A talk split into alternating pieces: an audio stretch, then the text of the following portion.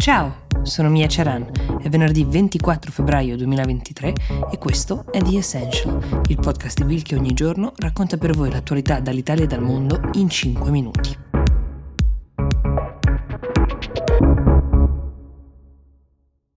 This episode is brought to you by Shopify.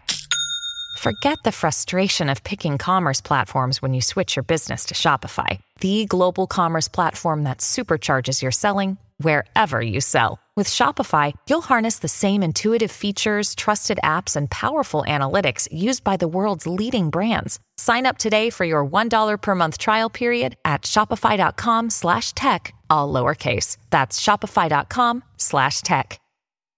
C'è un dibattito molto acceso in questo momento nel nostro paese, nasce da un pestaggio che è avvenuto sabato scorso, il 18 febbraio, davanti ad un liceo di Firenze. Due studenti, che appartengono a un collettivo di sinistra, sono stati colpiti da sei ragazzi che invece militano in un gruppo di destra che si chiama Azione Studentesca. Non è chiaro se questo pestaggio sia nato come reazione al fatto che i ragazzi del collettivo stessero strappando i volantini portati dai ragazzi di Azione Studentesca davanti al liceo, ma a prescindere dai motivi è certo che sono stati questi ultimi ad aggredire i due ragazzi. La Digos di Firenze però sta portando avanti le indagini raccogliendo di fatto tutte le testimonianze, i video che esistono in questo momento per ricostruire bene come sono andate le cose. La Procura di Firenze ha anche aperto un fascicolo in cui si ipotizza il reato di violenza privata aggravata. La politica italiana si è subito schierata a favore di una parte o dell'altra.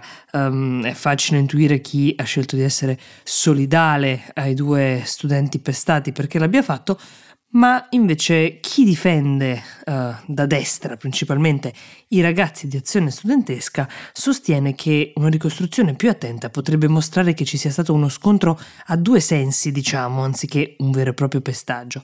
Ma quel che ha veramente infiammato il dibattito è stata la lettera scritta dalla preside di un altro liceo fiorentino. Lei si chiama Annalisa Savino e ha sentito di rivolgersi ai propri studenti con una circolare per invitarli a ricordarsi che il fascismo in Italia non è nato nelle grandi adunate di migliaia di persone, ma ai bordi di un marciapiede qualunque, cito testualmente le sue parole, con la vittima di un pestaggio per motivi politici che è stata lasciata a se stessa da passanti indifferenti. Prosegue nella lettera mettendo in guardia rispetto a quello che lei definisce un clima di incertezza, di sfiducia nelle istituzioni, alimentato da chi difende le frontiere e la cultura degli avi rispetto ai diversi. A queste parole, che non facevano riferimento esplicito a nessuno, ma che molti hanno ricordato quello spettro agitato soprattutto da sinistra sul pericolo di deriva fascista dell'attuale governo, si è sentito di rispondere il ministro dell'istruzione Giuseppe Valditara. Ha detto è una lettera del tutto impropria, nulla a che vedere con la realtà. In Italia non c'è alcuna deriva violenta e autoritaria, non c'è alcun pericolo fascista, difendere le frontiere non ha nulla a che vedere con il fascismo o con il nazismo. Ma la parte che lascia più perplessi è quella che segue, ovvero il fatto che il ministro abbia ventilato la possibilità di provvedimenti disciplinari contro la preside sono iniziative strumentali, ha detto, che esprimono una politicizzazione che auspico che non abbia più posto nelle scuole. Se l'atteggiamento dovesse persistere, vedremo se sarà necessario prendere misure. E poi ha aggiunto: Di queste lettere non so che farmene, sono lettere ridicole. Pensare che ci sia un rischio fascista è ridicolo. Trovo ci sia sempre più un attacco alla libertà di opinione e un alzare i toni, trasformando la polemica in una campagna di odio, di delegittimazione, di falsificazione talvolta della realtà.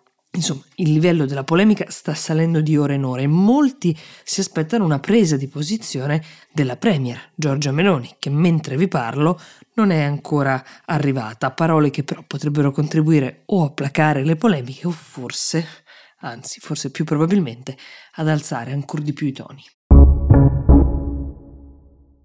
Nel frattempo i dipendenti della comunità europea che hanno TikTok installato sul telefono con cui lavorano è anche stato ordinato di cancellare immediatamente l'applicazione. Il sospetto che hanno in molti va detto questo è che TikTok, di proprietà della società cinese ByteDance, permette al governo cinese di accedere ai dati degli utenti, questi dati preziosissimi e molto sensibili che TikTok, come ogni altro social, usa per profilare i loro gusti, le loro abitudini, quindi anche per proporre qualcosa nel feed, ma soprattutto per la pubblicità.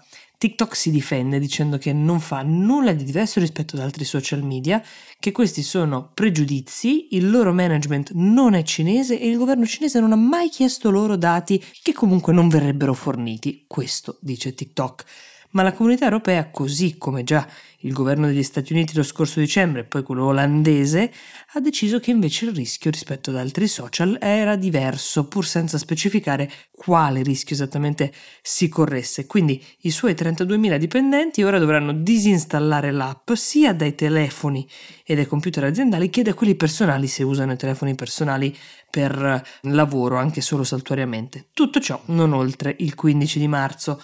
L'annuncio è stato dato lasciando una finestra aperta perché qualora TikTok volesse fornire determinate garanzie di sicurezza che la Commissione europea chiede, il divieto potrebbe essere revocato.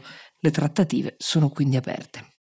Prima di lasciarvi vi ricordo che oggi è un anno esatto dall'invasione dell'Ucraina da parte della Russia e vi segnalo che c'è un episodio speciale a questo tema dedicato di Globally, l'altro podcast uh, della famiglia Will realizzato da Silvia Boccardi proprio da Kiev. Il link se volete lo trovate in descrizione. Io vi auguro una buona giornata e vi do appuntamento a domani.